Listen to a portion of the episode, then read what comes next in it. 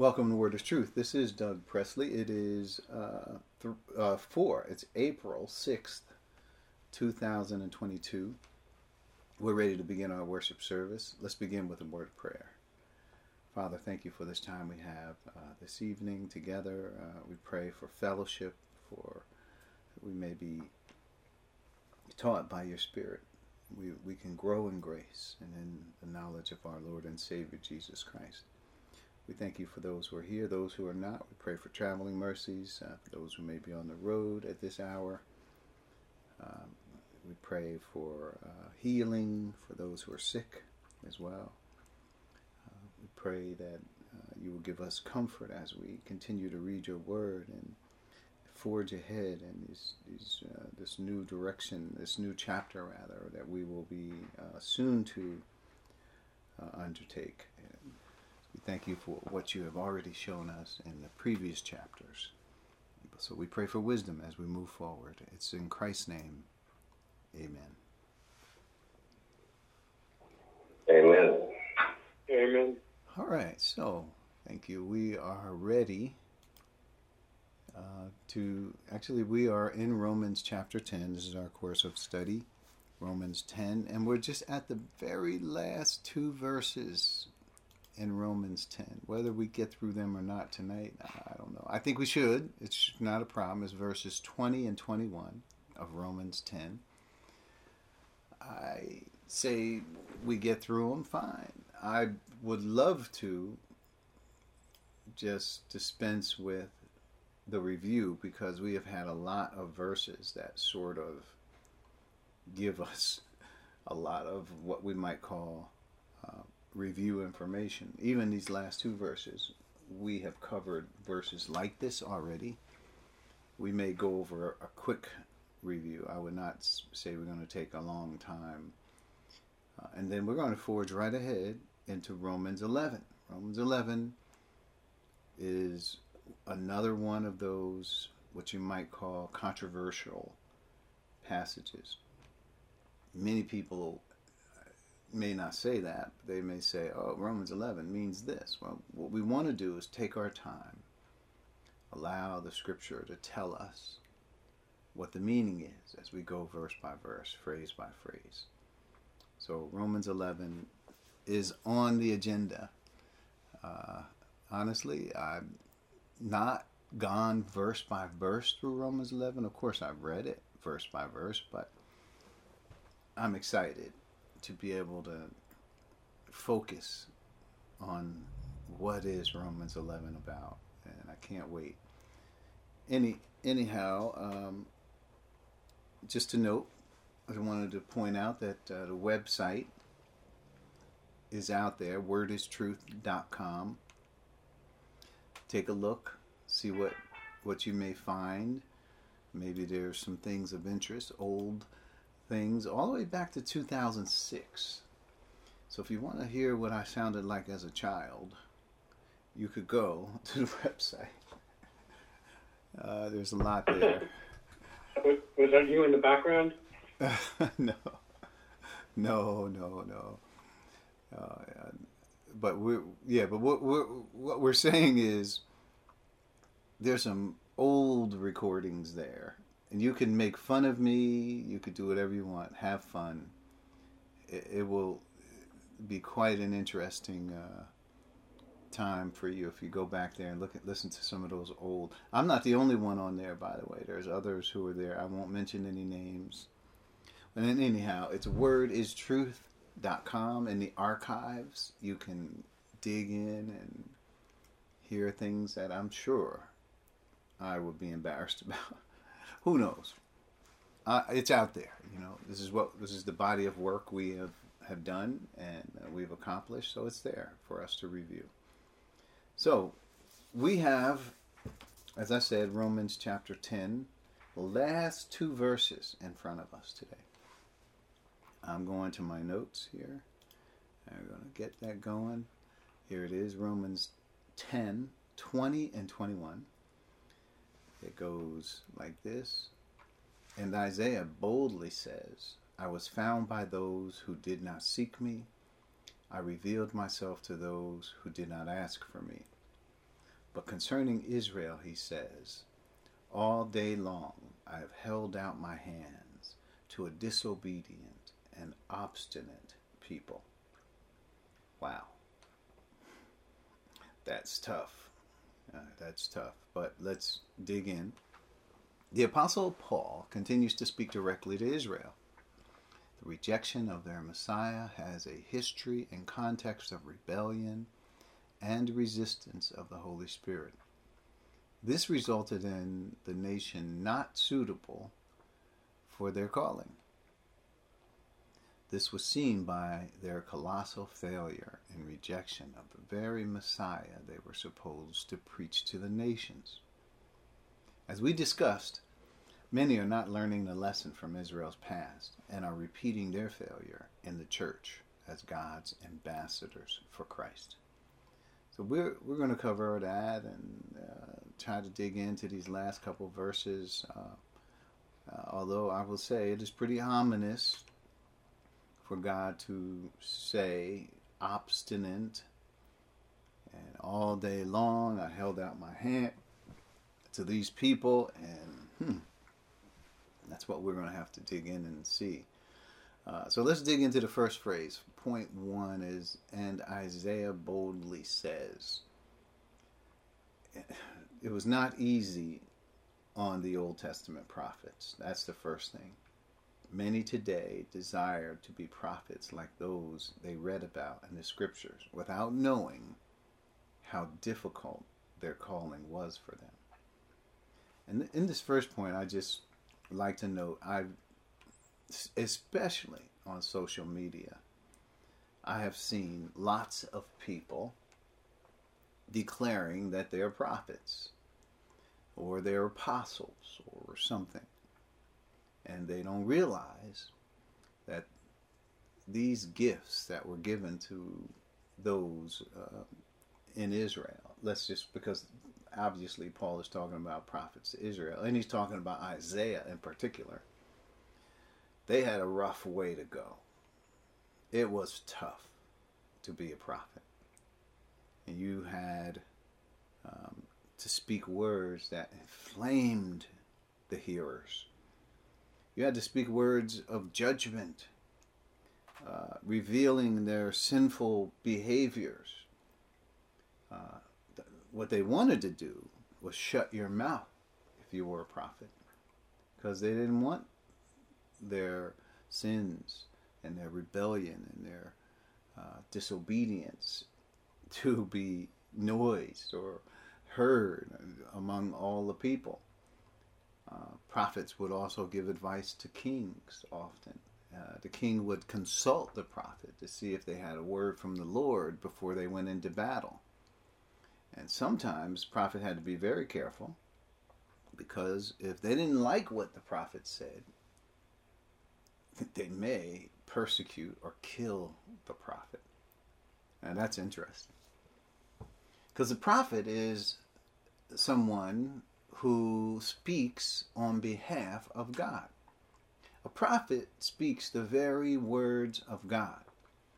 And if you kill the prophet, what are you saying? You are saying, I do not want to hear from God. That's what you're saying, literally. You're saying, God, shut up. And that is tough. Uh, that is a tough thing to consider when um, God is the one who brought you out of Egypt and you know sustains you, saves you, on and on, provides for you, and yet you're telling God to shut His mouth, and you kill the prophet. So it's not a popular thing uh, back in the day to be a prophet. It just was not something that people aspired to be.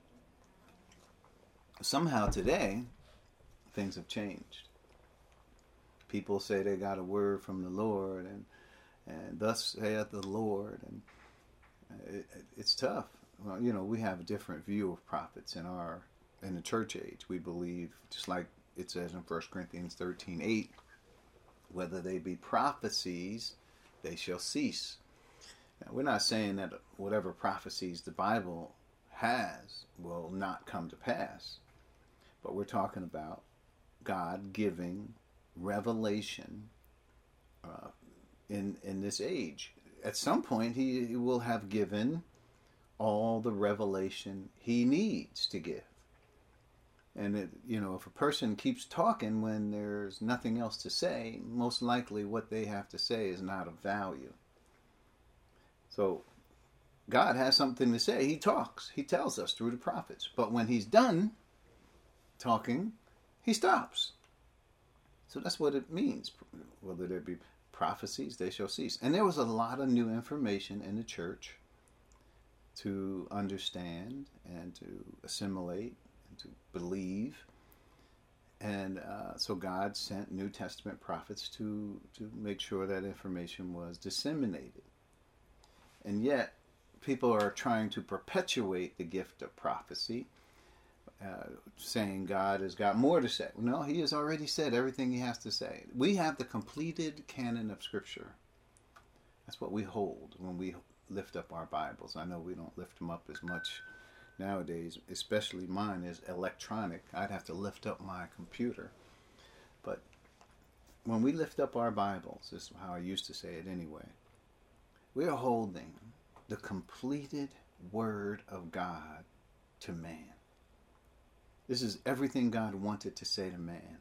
He has finished talking. This is what he means by whether there are prophecies, they will cease. So that's 1 Corinthians 13 8. So just a, a, a word about prophets. I should say a word of caution, but uh, you know, people are doing whatever they are big enough to do today, and I'm not trying to get in between them. I'm just, I just want to follow what God is telling us in the scriptures. Point B, we're talking about Isaiah boldly says. This is how Paul begins saying this, and I say, it took took courage for the prophets to stand and tell Israel what God declared and decreed against the nation. of course, here I try to talk, and here it happens again. So I have Jer, which is short for Jeremiah. There were so many passages in Jeremiah that I decided just to put Jer there. I might not even have finished putting the parentheses around it. So if you have it, you can. It's just short for Jeremiah if you want to know how bold Je- Jeremiah had to be to tell Israel of all the negative things, uh, I would just say read the book of Jeremiah when you get a chance. We will have some passages that describe some of this, but take some time, if you haven't already, to read the book of Jeremiah and just see how bold a prophet had to be because God was bold. And if God is saying bold things and uh, things of judgment, and he's telling the prophet this, he, the prophet has to have that on his lips. Now, the people looked at that as though it was the prophet who originated these things, but it was God. Prophet is just a middleman what we might call middle management. He gets his instructions from above and he has to tell them, you know, to people who are under him. So we can't blame the prophet for delivering messages of doom. So, point C Jesus recounts the record of the prophets whose, whose only crime you might say if they they really didn't have a crime, they didn't commit a crime.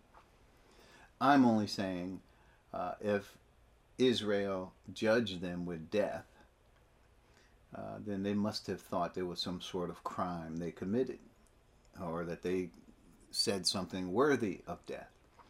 So when I say whose only crime, they really they didn't have any crime, but I'm only point, pointing out whose only crime was speaking the words of God. It was a crime to Israel.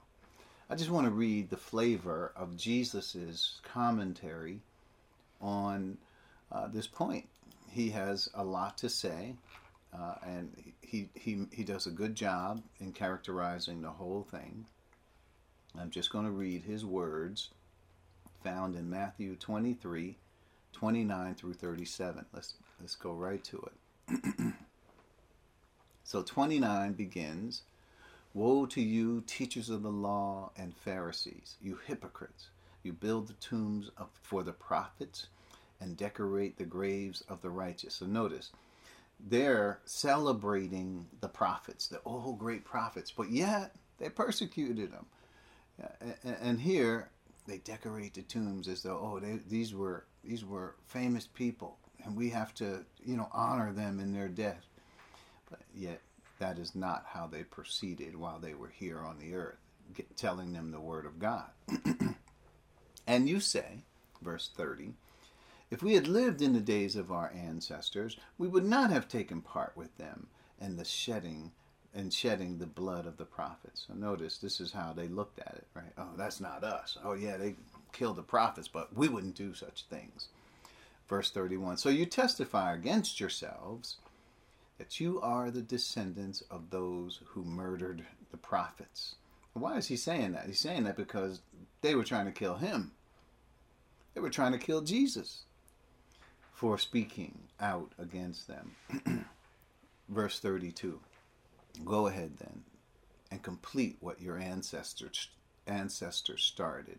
And he continues, You snakes, you brood of vipers, how will you escape? How will you escape being condemned to hell? Therefore, I am sending you prophets and sages and teachers. Some of them you will kill and crucify Others you will flog in your synagogues and pursue from town to town. And when I think about the Apostle Paul, there you have it, right? He was pursuing Christians from town to town. In fact, he was on his way to Damascus when the Lord intervened and interrupted him this was what why we call it the Damascus Road because that's where he was. Why was he going to Damascus? Not for vacation, to round up Christians and get them uh, persecuted and try to uh, have them recant their faith. So, so notice what Jesus is saying. They will be pursued from town to town. Uh, they will flog. The disciples were flogged in the and, and beaten. And Jesus warned them of these things as well. So others you will flog in your synagogues and pursue them from town to town. And so upon you will come all the righteous blood that has been shed on the earth, from the blood of righteous Abel to the blood of Zechariah, son of Berechiah, whom you murdered between the temple and the altar. Truly, I tell you, all this will come on this generation. Jerusalem, Jerusalem. Listen as Jesus weeps over Jerusalem. You who kill the prophets and stone those sent to you. How often I would have longed to gather your children together as a hen gathers her chicks under her wings, and you were not willing. Look, your house is left to you desolate. So we not we have read this before, but I just want to read it from the standpoint of how they treated the prophets. It was horrible. They killed them. And Jesus is saying, then you are. He's, they said, well, we're, we would not have been like that. But yeah, you prove, you demonstrate that you are like that by co- trying to kill me. And then on top of that, what's going to happen when I leave? You're going to pursue all the disciples, all the apostles, and almost all of them were martyred. And there were many martyrs.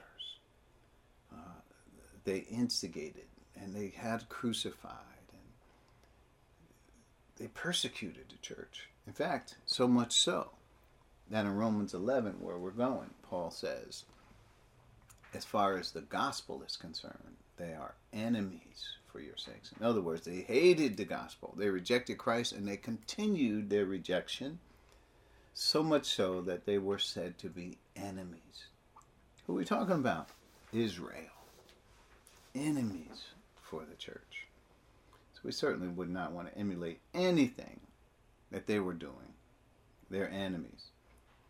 So this is this is information. Hopefully we've I know we've discussed it before. Well, we need to keep it before us as we read these verses and remember what happened. So point D, and by the way, they also crucified the Lord Jesus Christ. And I just wanted to point that out. Uh, with all their killing the prophets, well, they killed Jesus Christ. They put him on the cross and put him to death. It's the same pattern that we have from uh, the Jews of old, their ancestors. They did the same thing. So, John 16, 1 through 3, Jesus gives the disciples instructions. He says, um, All this I have spoken, I have told you, so that you will not fall away. They will put you out of the synagogue. In fact, the time is coming when anyone who kills you will think they are offering a service to God. So notice, that means they're going to be religious persecution. They will do such things because they have not known the Father or me. So they're they're not saved, but yet they're involved, heavily involved in religion. That was true of what the scribes, the sages, Pharisees, the teachers of the law, all that, all of them were against Christ. So, point number two, we're moving through. So, so as and Isaiah boldly says, point number two says, "I was found by those who did not seek me. I revealed myself to those who did not ask for me." So we covered a lot of this last time, and I just want to reiterate uh, a few points as it relates to this. So Paul quotes from Isaiah for the next two verses to close out this chapter. We should know that. Uh, this is, and we'll go to the verses and talk about it in a minute, but uh, so he, in fact, we're going to read, let's go to Isaiah. Let's do it now. Isaiah 65, 1 through 7. Isaiah 65. 1 through 7. So notice the last two verses Paul quotes are right here in Isaiah 65, and we'll get to them as well. Uh, I believe it's verses 2 and 3. Um, uh, let's see. No, actually, it's 1 and 2. But we'll, we'll get to them as we go.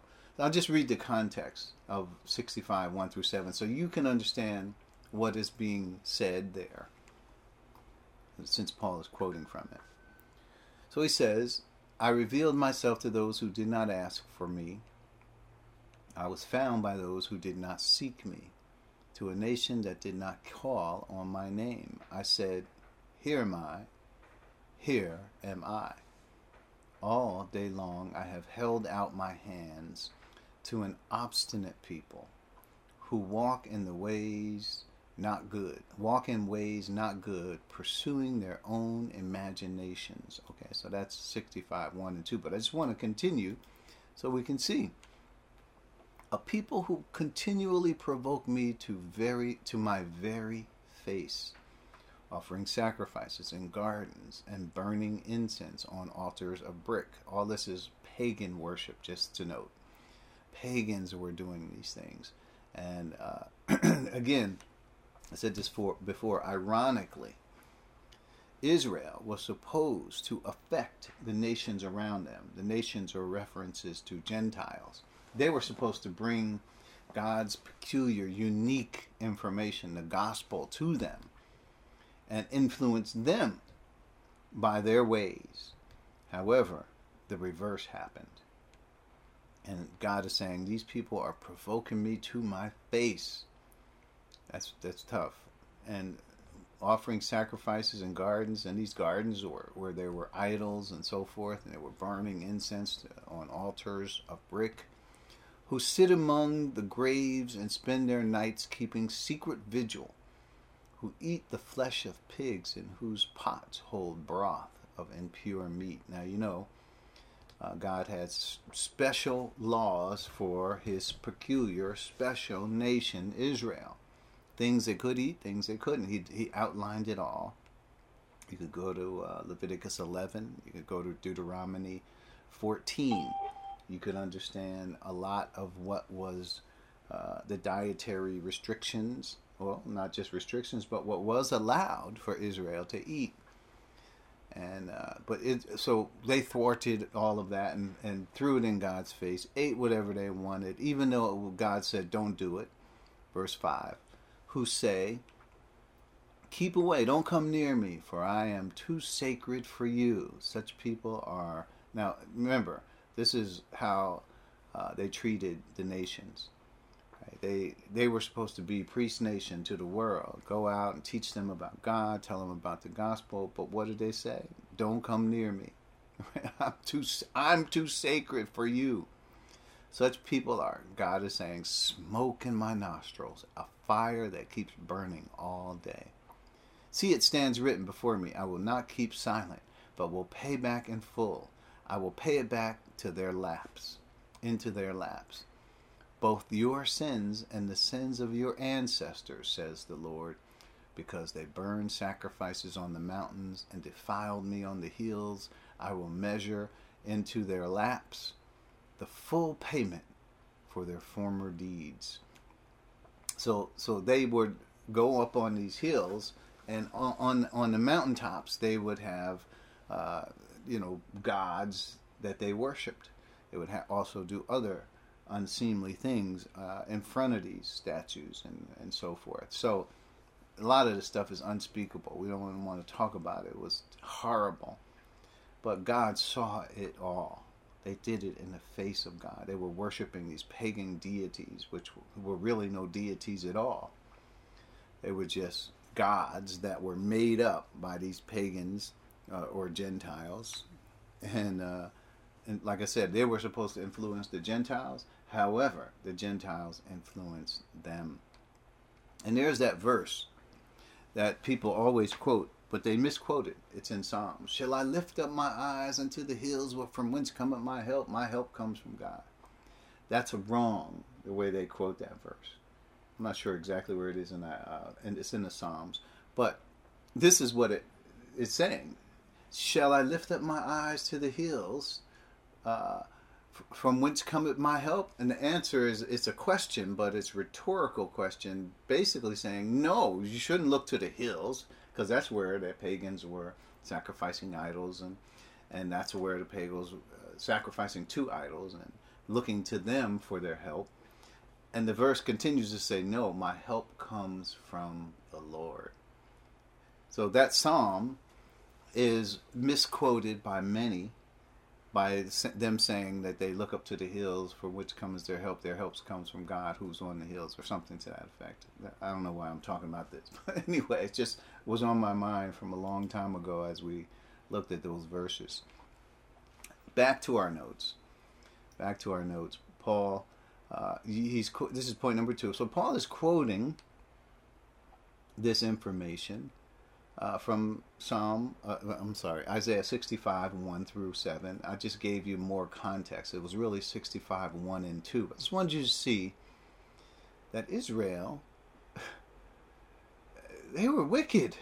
I, we could come up with more words for some of the things that they did and uh, words that are disgusting. And God, in every way He could, He let people know that He was.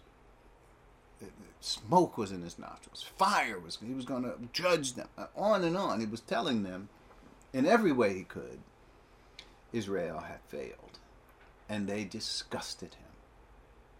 So we're going to continue. We'll see more of this, and I, you know, as Paul ends with these last two verses, Romans chapter 10. And then, you know, we know that there are no chapter breaks in the original letter. But whoever was writing or, or uh, dividing up the letter, you know, using the chapter breaks, they did a good job. Because then, as they end with all of this judgment, they continue, still talking about Israel in chapter 11 of Romans, but he says, I say then, has God cast away his people which he foreknew? God forbid. So he, sort of opens a new way of thinking about it, similar to what he did in Romans 9. But it does start a new line of thinking. So, what you have uh, in these last two verses is about judgment. How God is displeased with Israel, extremely displeased, mad at Israel. And we're speaking anthropopathisms and anthropomorphisms.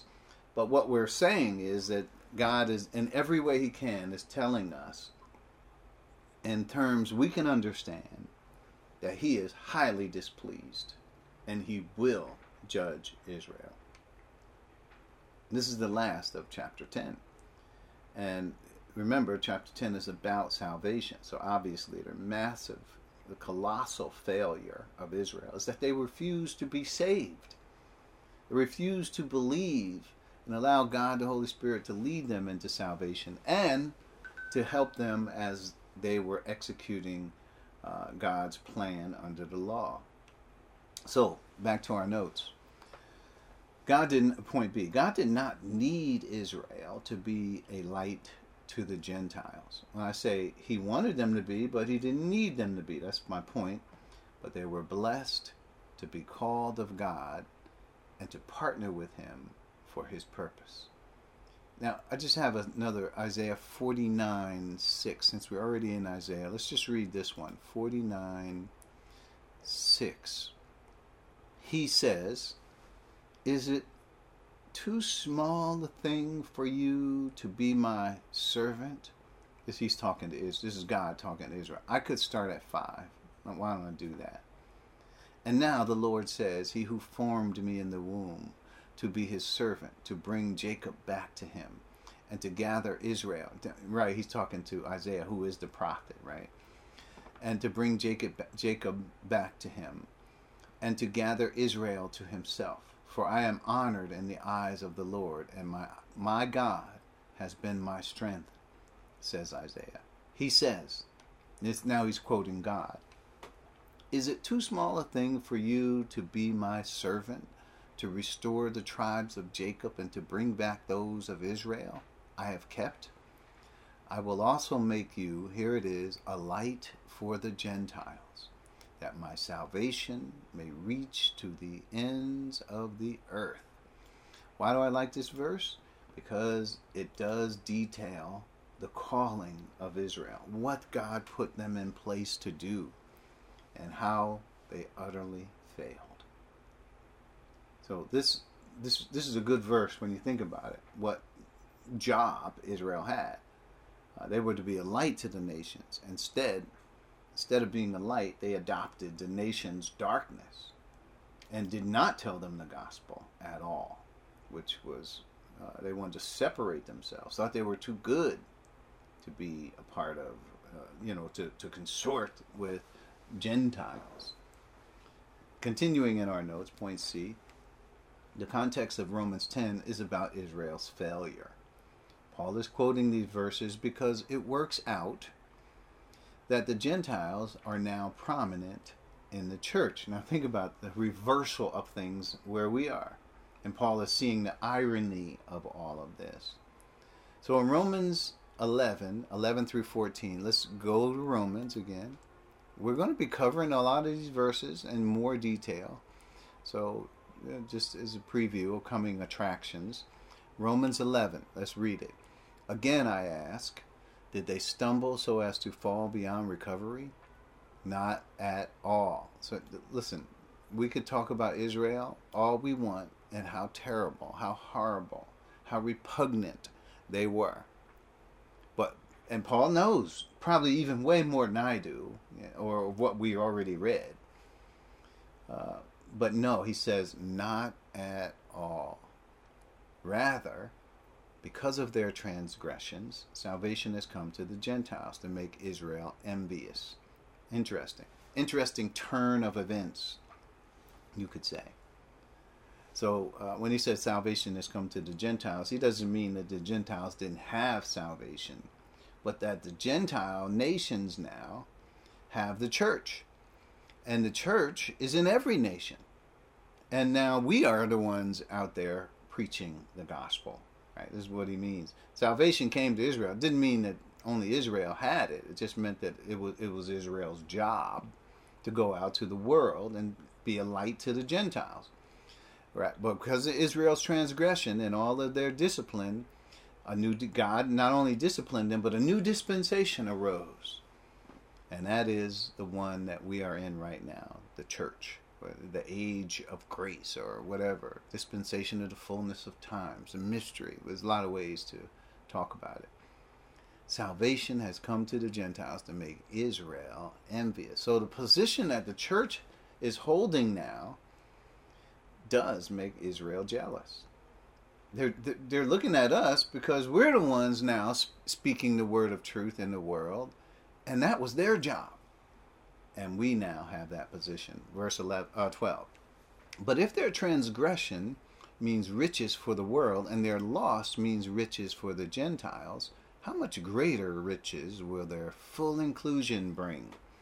Now, he's talking about later in the world when uh, Israel is saved, which he will mention in verse 26 and 27, where he talks about uh, in this way all Israel will be saved. Verse 13, I am talking to you Gentiles, inasmuch as I am the apostle to the Gentiles. Now, even though Paul is using Gentiles here, he's not using it to say that we are Gentiles. He's only using it in the context of Israel because they were supposed to be a light to the Gentiles. And Paul is saying, I'm an apostle to the Gentiles. But now he realizes that in Christ, there is no Jew and there is no Gentile. There are people who have Jewish and Gentile origins or roots. If you ask me, what am I? I'm in the church. I belong to Christ. I'm a new creation.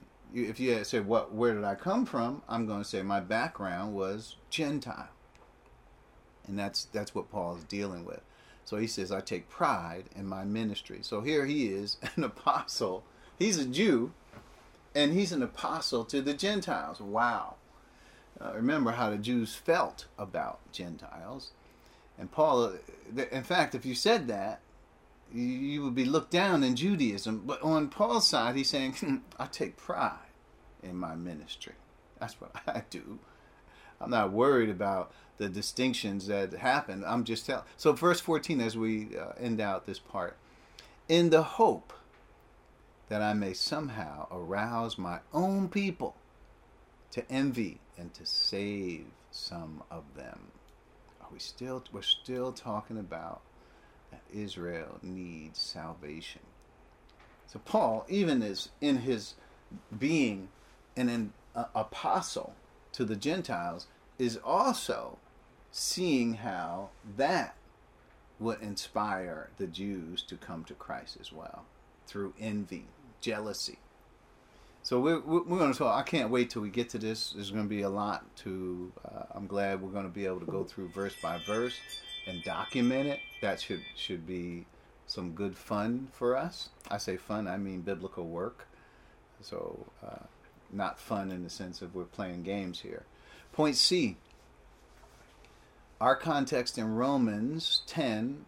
Oh, I think we covered this, right? This is point C. So now let's move on to the next. Um, point here, so let's just round the whole thing out. As I as Isaiah boldly says, I was found by those who did not seek me. I revealed myself to those who did not ask for me. He's talking about to the nations, right?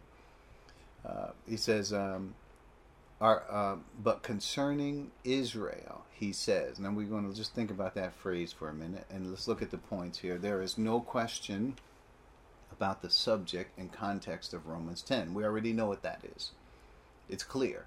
My hope as we reach, as we, we have reached the last verse, that we have an understanding. So, this has been our quest in our Bible studies as we go through the Word of God and we approach a chapter we want to be able to say, okay, it's like climbing a hill. We get, we're climbing that hill. What does that mean?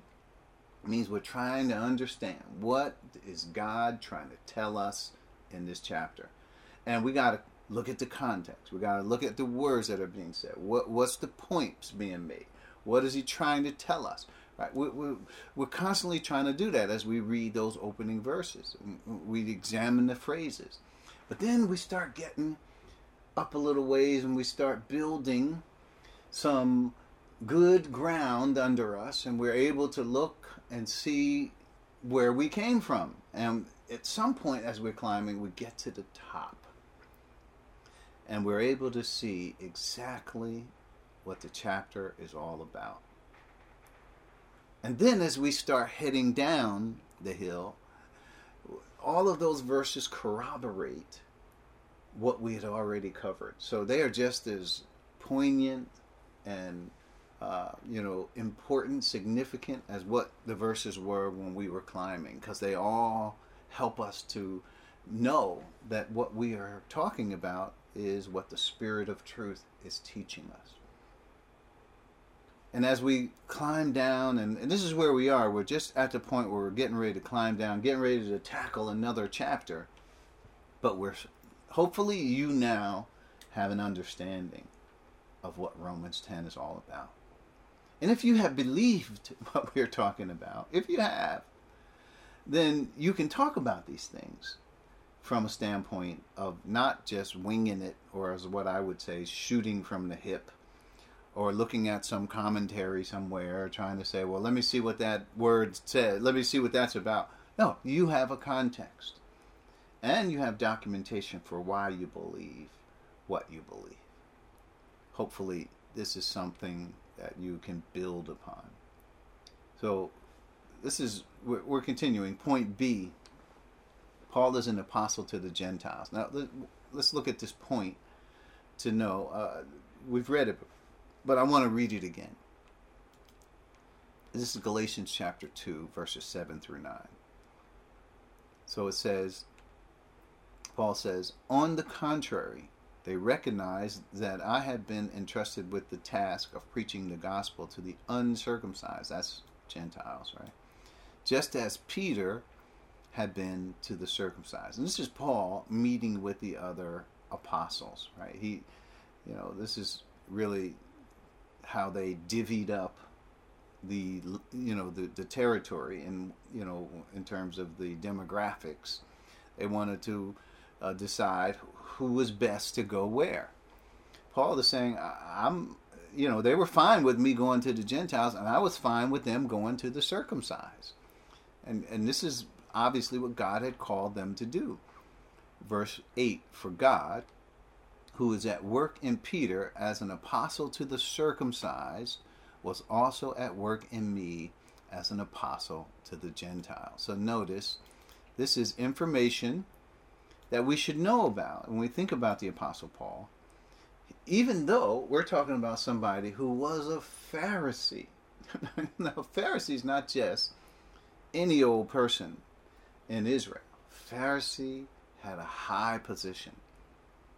I mean, they were what we would call experts in the law, not just somebody who knows the law, experts in the law. So you don't just approach Paul as somebody, you know, as a novice. He was, he says he was a Pharisee of Pharisees. What does that mean? He was a teacher of Pharisees, even. so God worked in the Apostle Paul, you would think, okay, Paul is trained, he's equipped. As soon as I turned him around, I can show him all the things where he can go right to those people. He knows how they think, and he can best witness to them. Excuse me. But what happens? What irony is this? Paul is the apostle to the Gentiles. And he said earlier, I'm proud of this. I'm not, not worried. Like this is somehow a slight to my of who I am. Paul was saying, you know what? I, this is God has given me this, and I love it, and I'm going to embrace it. I just think about that when it comes to you, where you are in this world. Are you pleased with what God has given you? where he what he has called you to Or are you like, well, I wish I was over here doing that. I wish I could have done something over there. You know, but that's not what God called you to. And I love Paul's attitude. So verse 9, James, Cephas, and John, those esteemed as pillars, right? These were the ones who were the closest to Jesus. Uh, gave me and Barnabas the right hand of fellowship when they recognized the grace given to me. They agreed that we should go to the Gentiles and they to the circumcised. All they asked was that we should continue to remember the poor, the very thing I had been eager to do all along. Back to our notes. I just wanted you to see Paul's calling, right? How important that was to understand, right? Uh, Israel. Paul understood it and was able to talk to Israel as well. So we have a couple more verses to go. Let's let's dig in. And here's the last verse. All day long I have held out my hands to a disobedient and obstinate people. So first point is Paul quotes from Isaiah 65 2. This is like I said, 65 1 and 2, the last two verses in Romans 10. to continue the thought of their disobedience. Now, the greatest disobedience came as a result of them crucifying their Lord. This is the horror in it all. So, uh, Paul continues in this next verse. He's quoting these two verses to let you know Israel was disobedient. Their disobedience stemmed from the fact that they refused to believe in Christ. I mean, we, we know we have to believe in Christ in order to do works. I know there are Christians who put the cart before the horse and think they have to do works in order to um, say they believe in Christ, to be saved. but that's not the case. You can't serve God unless you are saved completely. There's no like, well, you, you're saved halfway, and then God is saying, well, this is a proving ground to see whether or not I'll let you be saved the rest of the way. No, no. You're saved the moment you put your faith in the Lord Jesus Christ. and so, anyhow, Isaiah 65 3 is continue continuing to uh, retell the story of Israel's disobedience, where it talks about God to his face. They did this. And then John 8 39 through 42, we're going to uh, let you read the Isaiah passage. And let's go to the John 8 passage So we actually already read it, so it's where he says, to, "They disobeyed me to my face by going up and and uh, the hills and sacrificing to idols and burning incense to idols." Right, and God is able to see that, and He is incensed by it. So, but then, how did they do it as far as the Lord Jesus Christ? Right, eight thirty nine through forty two. Let's look at John eight because remember, this is to his face. This is some of the things they said. They said, Abraham is our father, they answered. Jesus says, If you were Abraham's children, said Jesus, then you would do what Abraham did. As it is, you are looking for a way to kill me. Now, just to note, this is not new. They were always trying to figure out how can we get this Jesus on the cross? How can we kill him? How can we shut his mouth? Remember, just like the prophets of old, they didn't want to have uh, their sins and everything, uh, you know, trotted out before them by a prophet. They hated the prophets and they wanted to shut their mouths. They killed them. Same thing they wanted to do with Jesus. Um, and Jesus says, "What well, you want to kill me? A man who has told you the truth that I heard from God. Abraham did not do such things. You are doing the works of your own father." They, we are not illegitimate children, they protested. Notice, illegitimate children.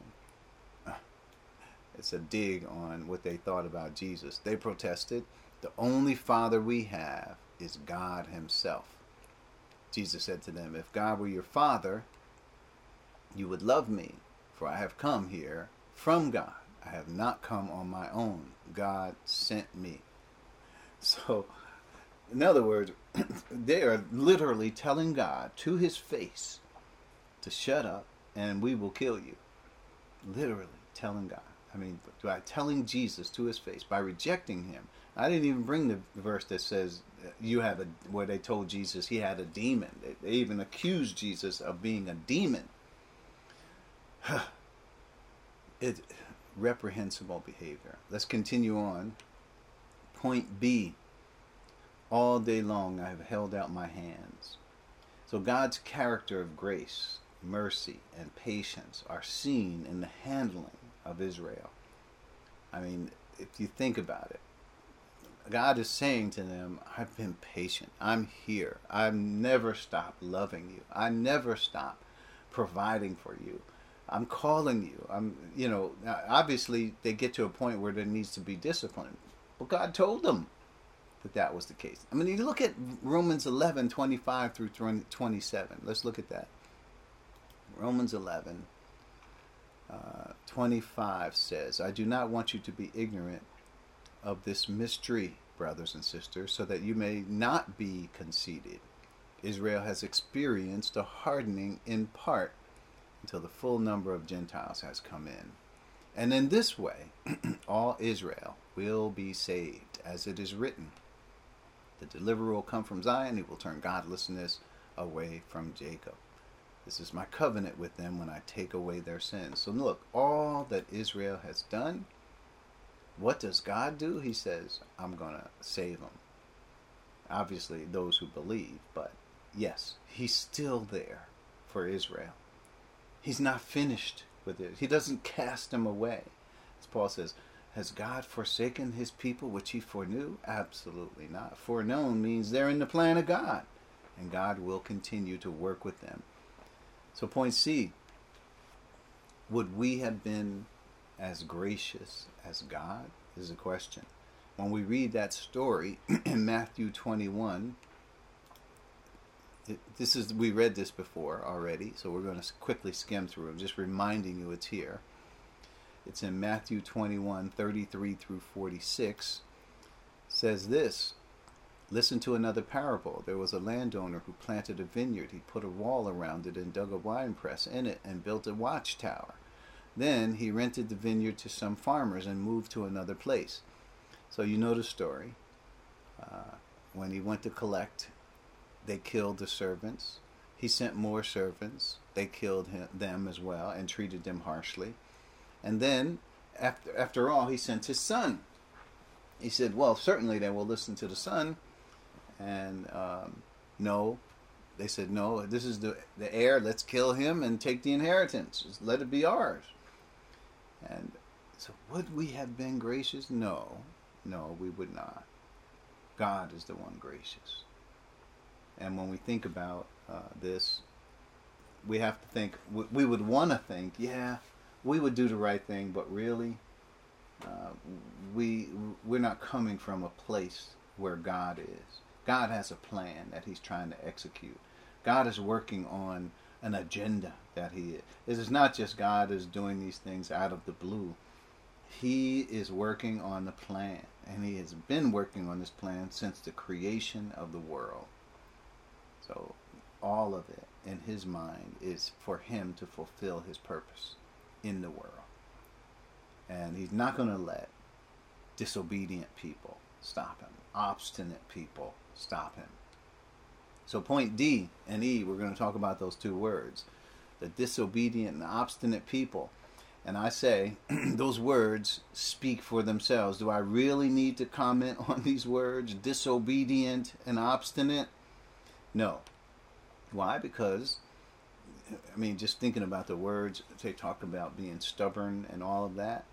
But I wanted to give you the definition for those words so you can broaden the context a little bit. So they are on, they are not only disobedient, right? And there's the Greek word for it. Uh, it means to disbelieve willfully and perversely. Uh, you might sometimes it's good to look up what perversely means. Is it means unreasonably, ir- irrationally, defiantly. So it's good to know sometimes you got to dig into these words to get the meaning on the English of what what they're trying to describe. To not believe, to be disobedient, obey not, unbelieving. So this is what God had to deal with with Israel. They were this way with God. Point F. But also they were obstinate. And here's that word in the Greek, right? It means to dispute, to refuse, to answer again, right? Always talking back, refusing, disputing with God, always talking back again to contradict God and deny, to gainsay, always looking to get into an argument with God. Uh, this is the kind of people, uh, you know, because if they want to, if you get around these type of people, they're always contradicting or refuting, right? denying, opposing, right, negating what you say. Uh, God says one thing, they're they're murmuring and complaining and all of this. And these verses. Uh, like I said, these words really do speak for themselves. Point G, we're moving forward. This is how they responded to the Lord. Just remember, this is not necessarily what he's saying about how they responded toward each other. This is how they responded to the Lord or Yahweh, who delivered them from slavery and bondage. We read a couple of verses here, Exodus 16 three. Just just some of the flavor of why uh, what God was upset about. And God doesn't get upset. That's an anthropopathism. Uh, so Exodus sixteen three. This is what they said. Oh well, I'll go reading 16.2 first. 16.2. In the desert, the whole community grumbled against Moses and Aaron. The, Israelite, the Israelites said to them, if only we had died by the Lord's hand in Egypt. There we sat around pots of meat and ate the food we wanted. But you have brought us out into this desert to starve this entire assembly to death. Listen, talk about ungrateful. I mean, talk about somebody who is uh, stubborn obstinate, right? This is this is the attitude that they had. Even though they had something good, always, oh, if we could just we, we had it better when we were in slavery and the taskmaster was beating us and and we barely had enough this or you know, we were slaves. They had it better? Really? This is what you call those who just can't be satisfied, always looking to contradict. No matter what the circumstances, it's always something to say, always talking back. And then there's Numbers 11, 1 through 6. Let's look at that real quick. Numbers 11, 1 through 6. Now the people complained about their hardships in the hearing of the Lord. And when he heard them, his anger was aroused the fire from the Lord burned around them and consumed some of the outskirts of the camp. When the people cried out to Moses, he prayed to the Lord, and the fire died down. So the place was called Tabernae, Taberah, Taberah, because fire from the Lord had burned among them. The rabble, which is the mixed multitude, which with them began to crave other food. Again, and again, the Israelites started wailing and said, If only we had meat to eat. We remember the fish we ate in Egypt at no cost. Also, cucumbers, melons, leeks, onions, and garlic. Man, they make it sound like they had a great time in Egypt. Like things were, man, more balmy. They were on the beach, just sitting around eating fish and enjoying cucumbers and melons and leeks and onions and garlic says, But we have lost our appetite. We never see anything but this manna. In other words, it's like we're not satisfied. And now you give us this manna. You know, the translation of manna is, What is it? They didn't know what it was. Manna was like a coriander seed and looked like resin. So, anyway, they did all kinds of stuff with this manna. It sustained them for 40 years in the desert. God gave them food in the desert, bread from heaven. Anyway, uh, just to note, all of this is to say that Israel's attitude right, of disobedience, of obstinance, of willfully, perversely, they, they were refusing to believe and trust in God. And it, God dealt with them as a result of this as well. And this is our last point to make in point H. Because of this, there is a history of judgment for Israel. And we must be sure not to repeat their failure. So, as we close out this thought, in and the thought in where we are in Romans chapter 10, we can see why Israel failed. We can see Paul's desire that Israel be saved. But Paul is also telling us the reasoning as to why they were not and they did not believe. And what did God do? And what was their calling? They failed miserably. Two books if you'd like to read more. I mean, we've covered a lot of scriptures here and um, Romans here that we've covered. Romans 9, 10. A lot about Israel. A lot about things that Paul is drawing us our attention to. But if you want to read a couple more verses about all of this and get more background for yourselves, go ahead and read the whole book of Isaiah. Read, and then after you finish reading that, read Jeremiah. Because uh, why are we here? I'm not trying, trying to give you an education in the Old Testament, but because we got so much to cover. But it is because Paul went here. And he thinks we need to understand uh, what happened to God's chosen people as the dispensation changed. Obviously, we talked about from Romans 9 how they objected, even from Romans 8. They did not like the fact that the church was foreknown. Those who God foreknew, he also predestined. Those he predestined, he also called. Those he called, he also justified. Those he justified, he also glorified. They don't like that. That's who we are in the church. So uh, I'll just read this last verse in Zechariah 7 9 through 14. We're going to close out this chapter, Zechariah 7 9 through 14, with these last words. This is what the Lord Almighty said Administrator, administer, administer true justice, show mercy and compassion to one another. Do not oppress the widow, or the fatherless, the foreigner, or the poor. Do not plot evil against each other. Their answer?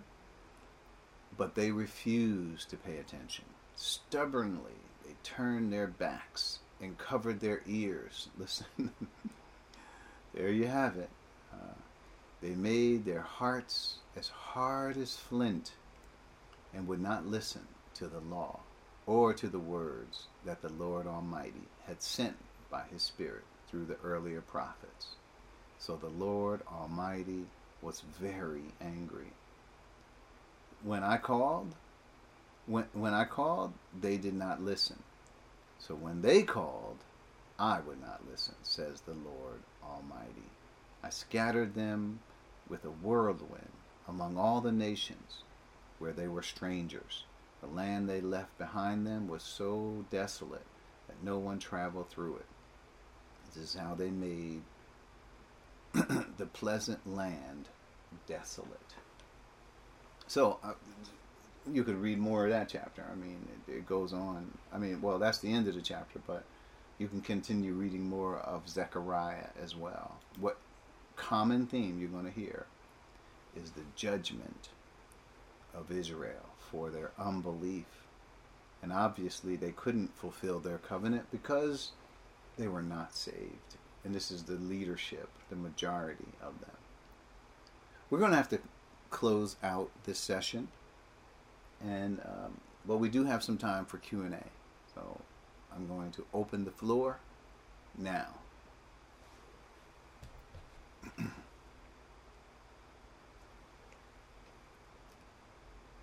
Well, I really appreciate that. One of the things that I you know, definitely see as a theme there is that um, how Israel was was treating the prophets and actually going face to face with Jesus and accusing him. Um, it's the same thing as telling God to his face mm-hmm. um, what they what they think of him. And stuff. True. And so on the on the negative side, we see that equivalence going on. There, but on the positive side, we often talk about, um, well, as an opportunity on the positive side, we talk about it being um, in regard to your attitude. So your attitude toward God's Word is the same as your attitude toward God. Excellent. Yeah, point to make. we kind of see there. No, I was saying that's a, that's an excellent point to make. Uh, we we used to say that quite often. Your attitude toward the Word of God is your attitude toward God. Right? Go, go right ahead. Yeah. Joy. and yet, know, and and yet we have, you know, people who are almost saying uh, we are more sacred. Mm-hmm. um, we we have a, a familiar phrase that a lot of when we sometimes we'll talk about other people, um, saying that well they've got this holier than thou attitude. Right. Um, but certainly, it, it, it, it is ever present today as it was back then. Mhm, Yeah. Uh, uh, there, there are people who are holding on to something that they think is extra special and is theirs, and they're selfish about it, blocking other people out and judging other people uh, against it, all that stuff. But really, uh, the way I see it is that I use the word opportunity. There, are, you know, um, a lot of people would say that they have a loving attitude or a humble attitude toward God. And the, the question is, the rhetorical question really, is, um, well, is, is your attitude the same toward God's Word? Are you humble toward God's Word? Are you humble towards the, the Spirit of truth? And, um, and, and hearing from Him. And uh, I, you know, that was something that was um, said to me a while ago, long time, many years ago. Um, and I saw it as an opportunity as to, they, you know, I would like my attitude toward God to be the same. So how do I, you know, how do I address that? Well, I treat His Word and the Word of Christ and, um, and the things that are being said about the church. Um, those are very personal, powerful, profound messages, and, and they should be treated as such.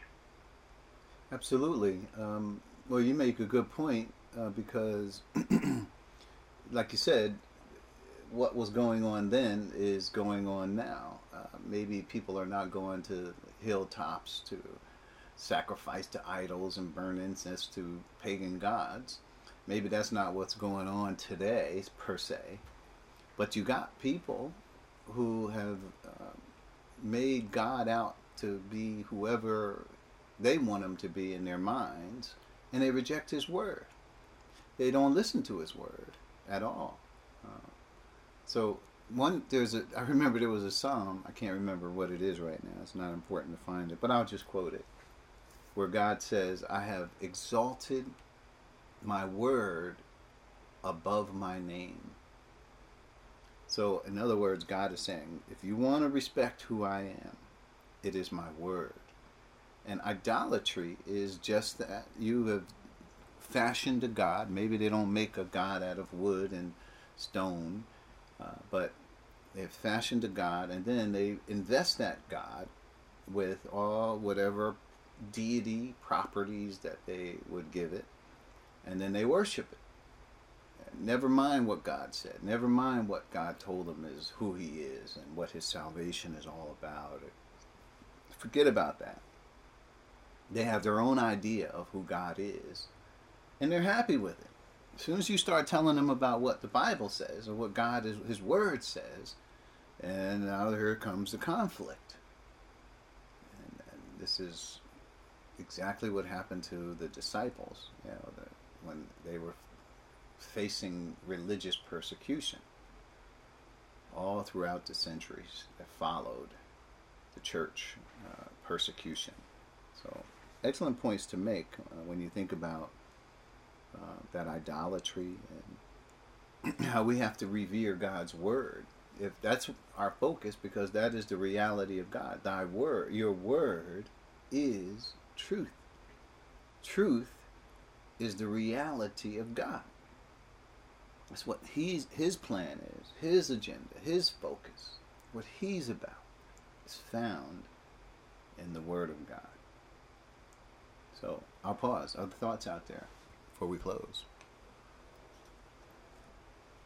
Yeah, I had a, well, a couple of thoughts. So one would be, can we say that there was a, a prejudice that Israel had um, for the, the Gentiles or anyone outside of Israel? Absolutely.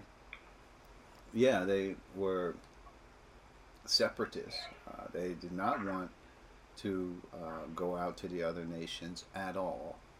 They did not see themselves as a light to the Gentiles. Um, they saw themselves just like we read those verses. They were arrogant.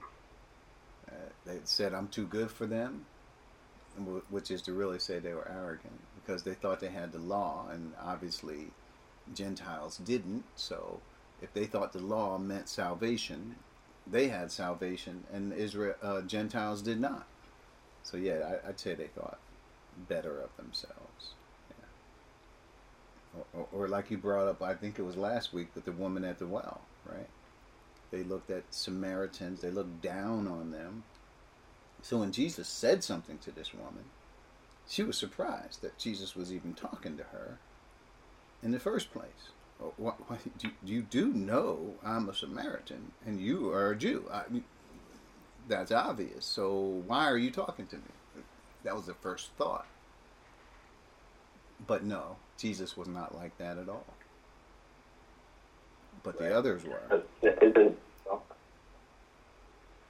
I think that was a verse where I think it was her who said, "Even the we even can can we even get the crumbs from the table or something like that." Yeah, I don't think it was the woman at the well, but it was. There is another verse where a woman uh, was a Gentile and she was after Jesus to, you know, I can't remember exactly what the context was, but yeah, she says, even dogs get um, what the crumbs that fall from the table, and um, and she was being facetious in what she was saying, uh, and and but the thought was that Jesus came not only to prove, you know there was a couple well, thoughts.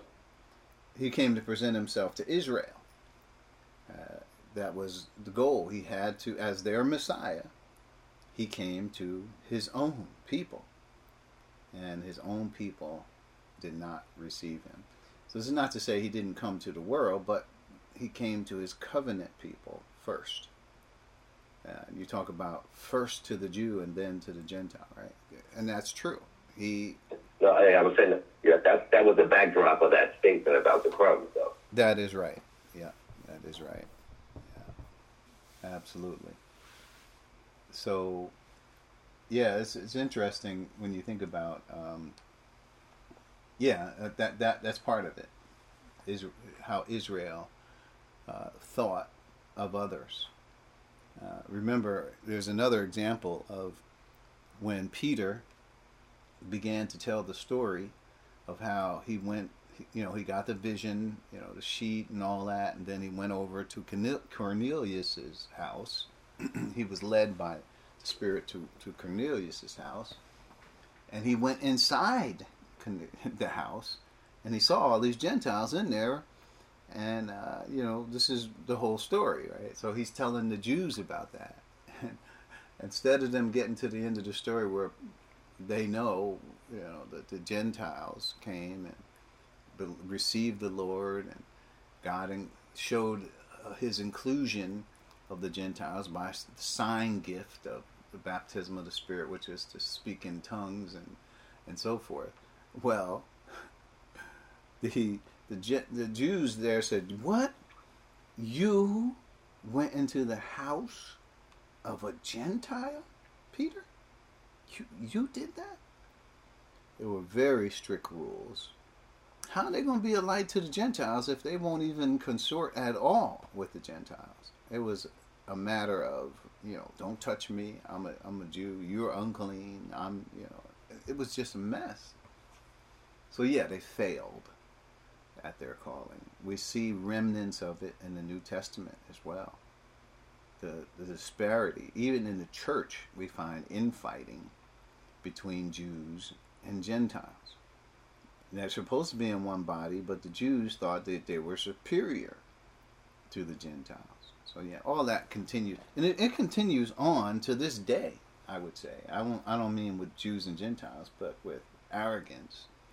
You can find pockets of arrogance in churches where there's racism, all sorts of things going on in churches uh, where people uh, have separated for whatever reason themselves from another group of people. And uh, that's what happened in the early church as well. You know, sometimes it's more than pockets of uh, arrogance. It's whole wardrobes and walk-in closets. yeah, that's true. I, I, made it sound like it was a little bit of that going on, which is wrong to think. There's a lot of that going on in the church. Yeah, absolutely. Uh, this is so. When I say we have to learn from all of this, I'm saying one, we don't want to neglect salvation and the teaching of salvation. That's not only do we teach salvation, but we teach the foundation. That people have a good, strong foundation of understanding what salvation is, what the bad news is, what the good news is, so they understand where they came from, why they need saving in the first place. Uh, all of that is important that people have that as a basis of their understanding before they can grow and continue to grow to the deeper things of God. So we got to teach the whole realm of of what the Bible is giving us, not just you know one particular thing. Once and and what do we see in Hebrews six? Uh, once we got the basics down, we got to move on to maturity, so we can grow up. Now, God wants to use us in this world, but first we got to grow up. So yeah, there there are goals, but what we find is that churches don't want to talk about salvation.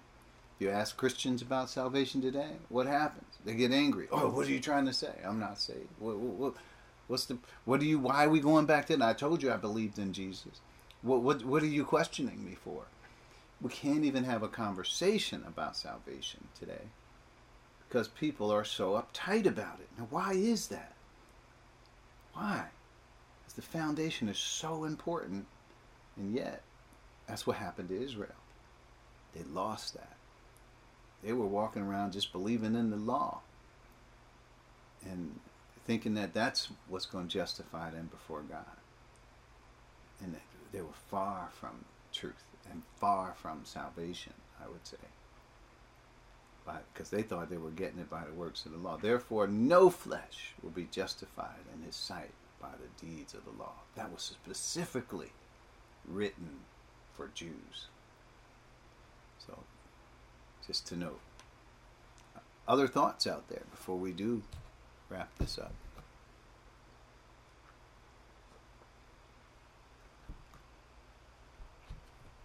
All right, sounds like we're right at our time as well. Please bow your heads with me. We're going to close and we'll continue We'll have a little wrap up next week of Romans chapter 10, and we should broach Romans 11.